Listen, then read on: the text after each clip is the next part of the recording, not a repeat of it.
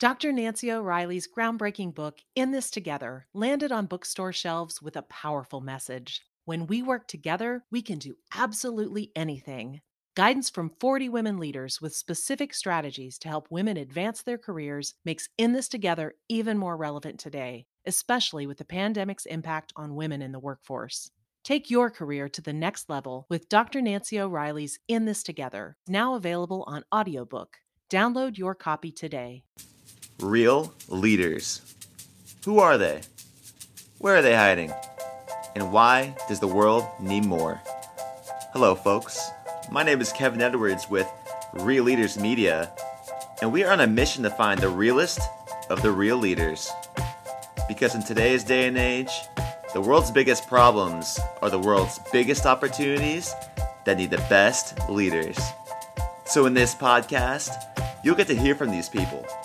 So sit back, relax, and learn from the different leaders who are making a difference in the world.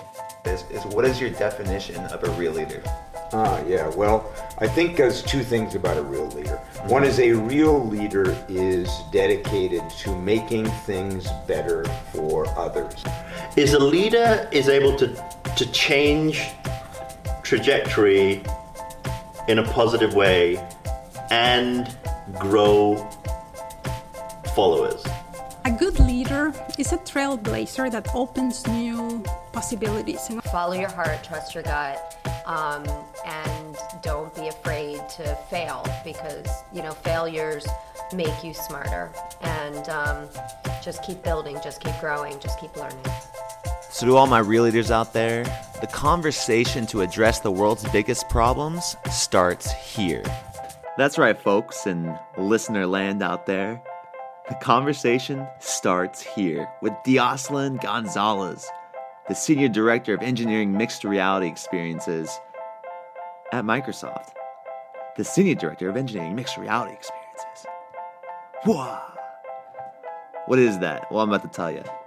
What she's doing is she's implementing mixed reality into everyday jobs to solve the world's biggest problems.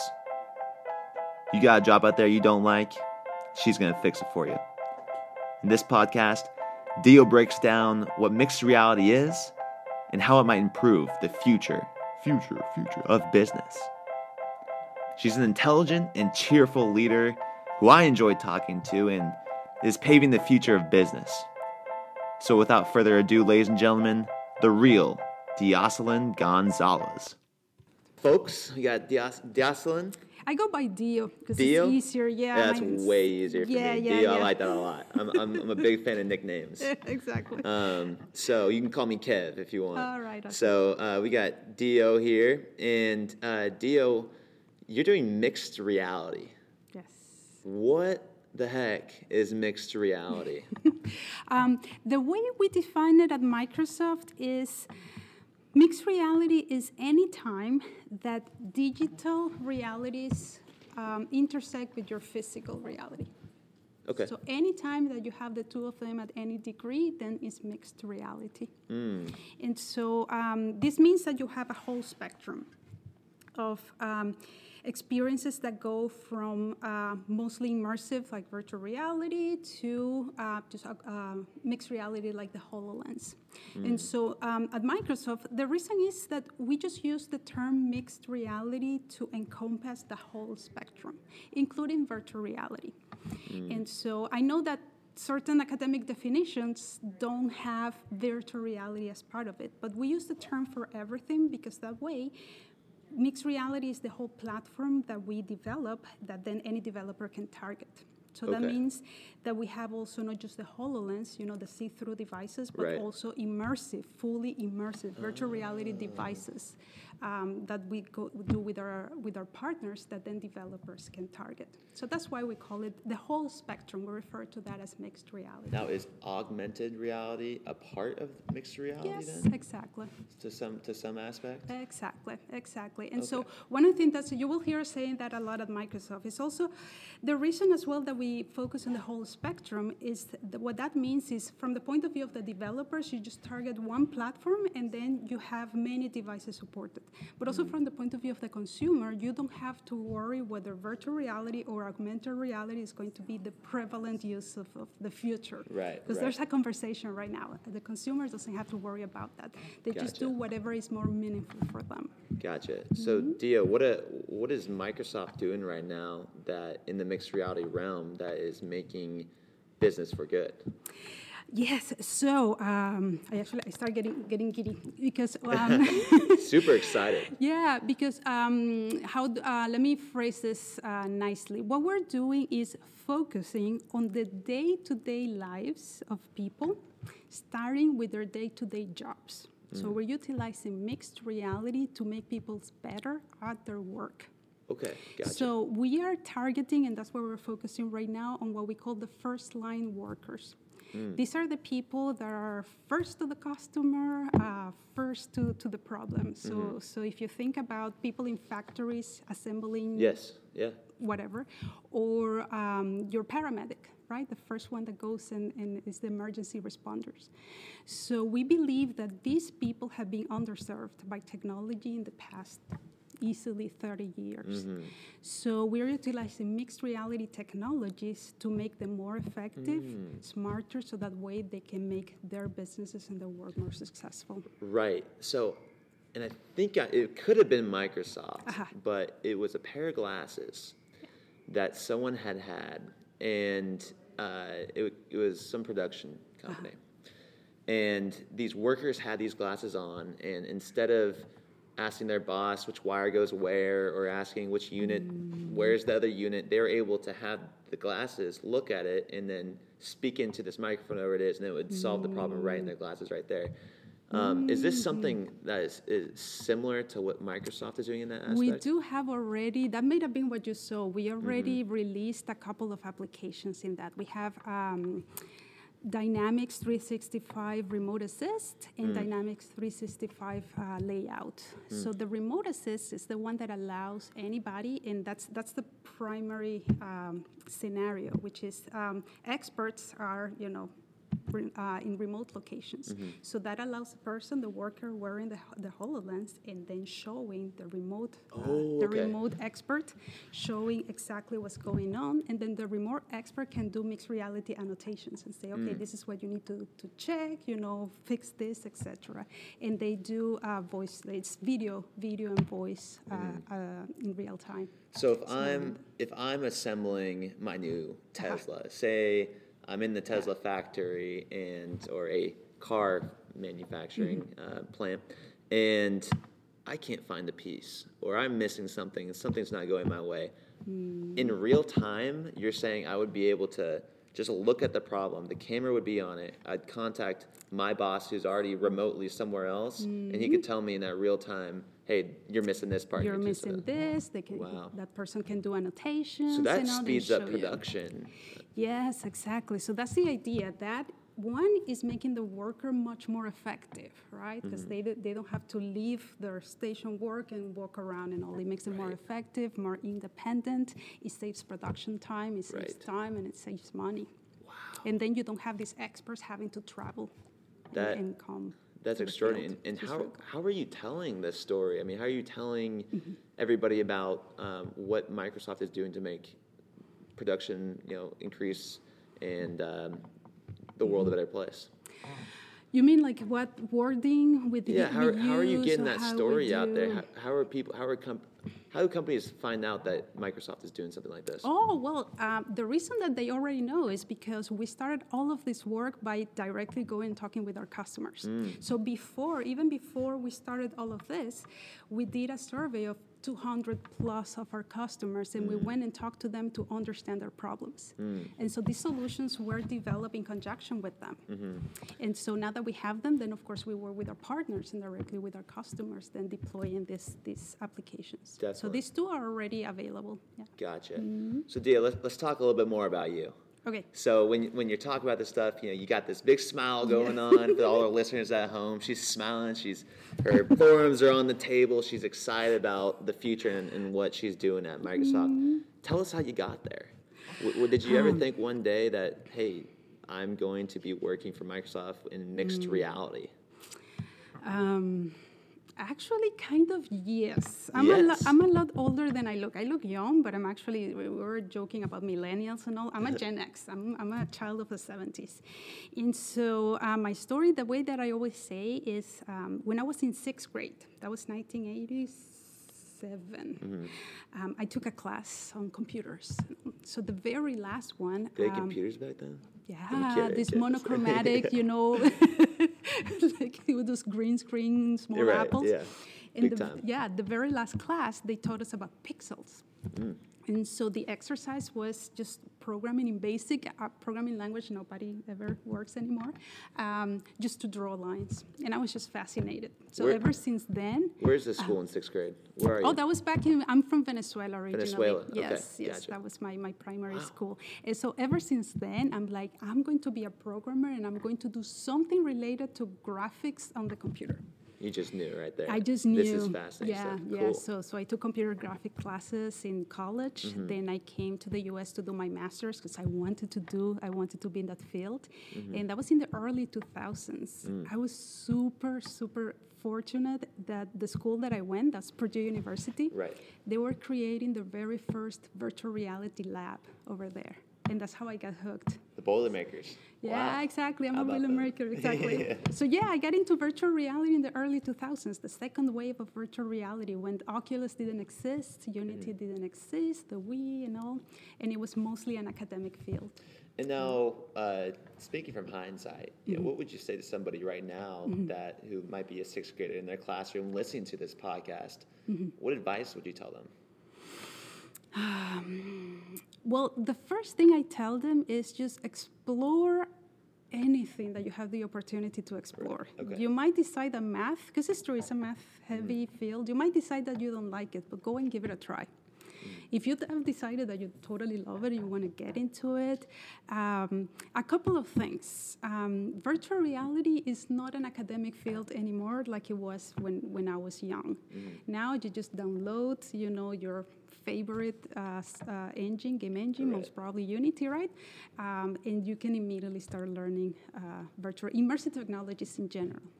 The other thing, and I was actually talking with a friend, I'm mentoring a girl right now, is that I come from the traditional career path, right? Where right. I had a college degree, and I always loved math. You knew what you wanted to do. I knew, and I went to college. I had a very traditional college degree. Then I went to master's and all. We have to admit, that model is becoming obsolete. Mm. It's not really necessary anymore. Mm-hmm. So you can pretty much really learn and get a much practical education by mm-hmm. just being a self-learner, downloading and just having the experience. Now that I'm a hiring manager, by the way, I honestly don't care that much about degrees anymore. I've hired people mm-hmm. that don't even have a computer science degree. Right. For example. So that's also does that make sense? Yes, absolutely. I start rambling and I get excited. No, makes clear sense to me. Mm-hmm. And actually I had a question come in, and the question was from one of our viewers is, what is the difference between computer science versus computer engineering? Oh, yes. Here in the U.S., I'm going to say first, in the U.S., computer science is pretty much a math degree from what I know, from my experience. And then you use computers and you learn, but it's math-oriented. And then you do some programming. Computer engineering is much more the designing of the motherboards, the low circuitry, and they do more software engineering practices, like more about how to be a good programmer and how to build systems. That has been my experience.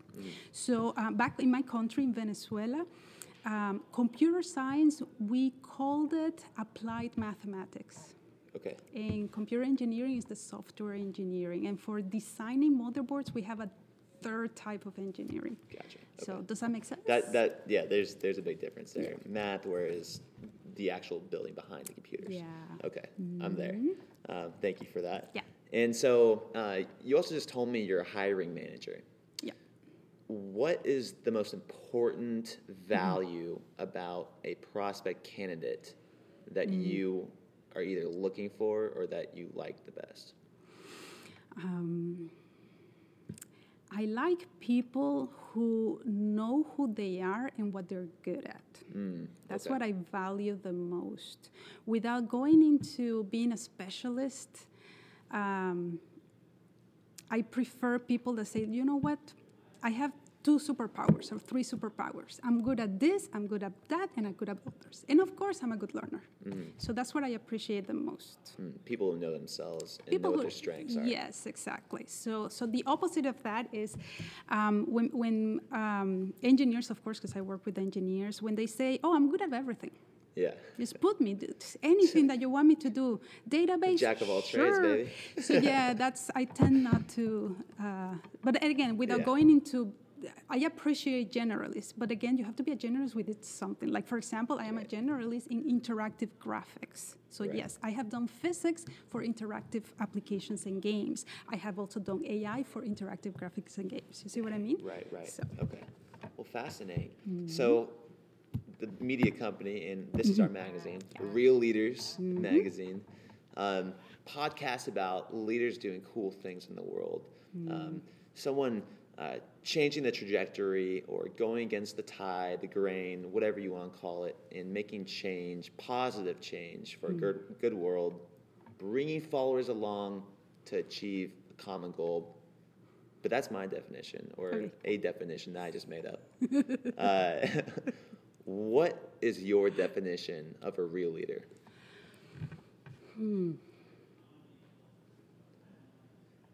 Okay, I'm going to go meta. Okay. I think a good leader, because that's what I'm trying to be, a good leader is a trailblazer that opens new possibilities and opens people's eyes. But then is somebody that creates new leaders, that makes themselves obsolete. Gotcha. Does that make sense? Well said. Yeah, of course it does. Because that's one of my like I learned that from a friend, and I'm like, I'm gonna steal that from you because I like it.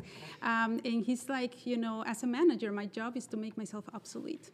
So my employees are actually running the show. So I take it as well.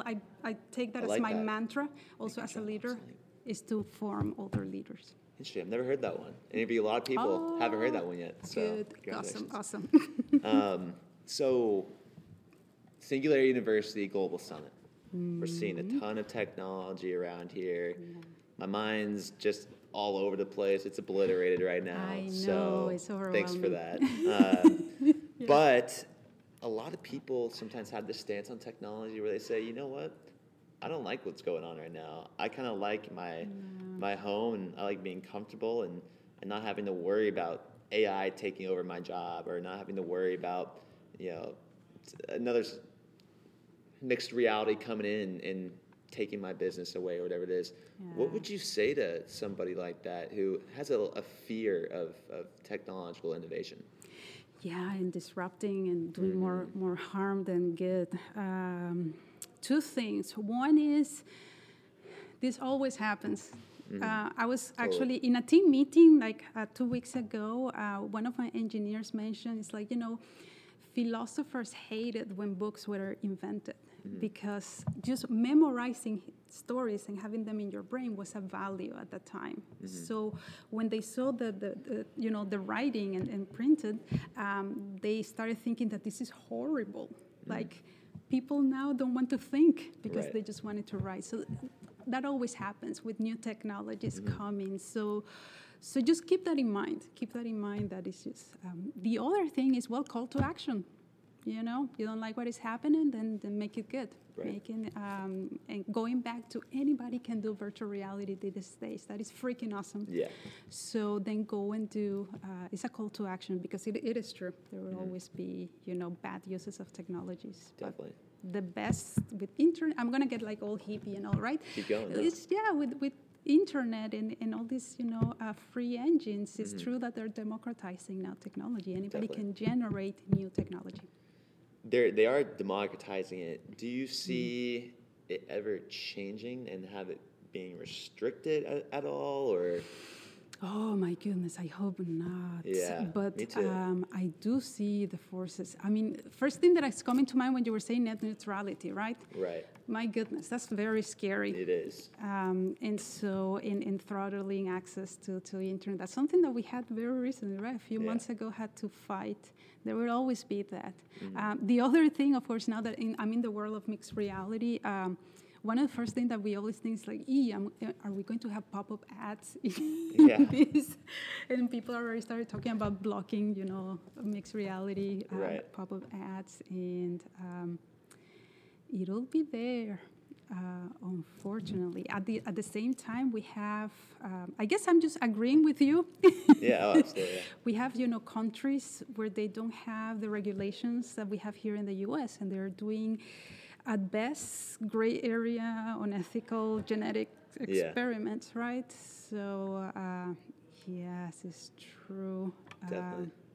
We'll wrap it up there, and we really do appreciate your time. I've learned a ton in this conversation, and I'm sure our listeners have as well. But I gotta say, mixed reality, it's coming, and according to Dio, it's coming fast. Yes. So we appreciate your time. We think you are a real leader, and keep up the good work. Thank you so much. It's nice meeting you. Nice talking to you. Nice talking to you too as well. Well, thank you to Dioselin and Microsoft for lending her to us for the day. Folks, if you're having trouble processing it, all of that information right now, just gonna let you know you are not alone. You're not alone at all. And what's that part of the brain? The frontal lobe. My frontal lobe is jacked up right now. And if yours is too, just wait, because we've got a series of incredible interviews coming up. I ain't gonna lie. Just being real. And you know who else is real? Eric Anderson, the executive chairman from Top Golf Entertainment Group. That's who's real. That is a real man right there. And I'll tell you what, he's going to be on the next podcast. And I guess he's been ranked the number 8 most powerful person in golf. We don't really go into that. We talk about more his life, his leadership lessons, and I have a chance, an opportunity to pick his brain for your benefit. So if you're listening to this for more career advice and career guidance, this is going to be a great podcast for you. Anyways, folks, thanks for tuning in, and always keep it real.